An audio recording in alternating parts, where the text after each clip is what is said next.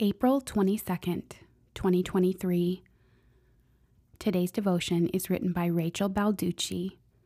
Not one type of service.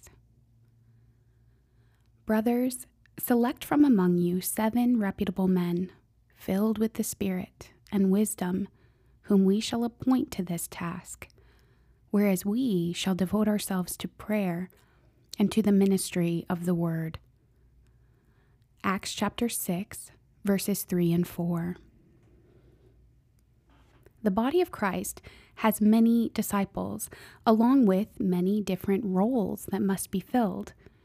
There are many members and needs and many jobs for these members to do. I love the image of the early followers realizing that new roles were needed to meet all the different needs. Even when the numbers were smaller, there were a variety of tasks that had to be performed. It wasn't just one type of service that would solve all the church's problems.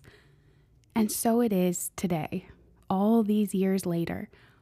The body of Christ still has a range of needs, still requires a range of gifts and abilities so that God's people, all God's people, can be cared for physically and spiritually. In those early days, the disciples recognized that some leaders could meet specific needs, which would free up other leaders to meet other needs. In order to get the whole of the job done, each person would do what he must. It's very easy to compare, to look around and see what someone else is doing and feel threatened by the difference. But like the earliest apostles, we are each armed with different skills that will meet different needs. There is so much freedom and joy in being who God created us to be, in using the gifts He has given us, and in recognizing with delight what He has given those around us. If we see ourselves as a part of the body and not the whole thing on our own, we can truly celebrate not just our differences but the beauty in those around us. Thank you, Lord, for your diverse body.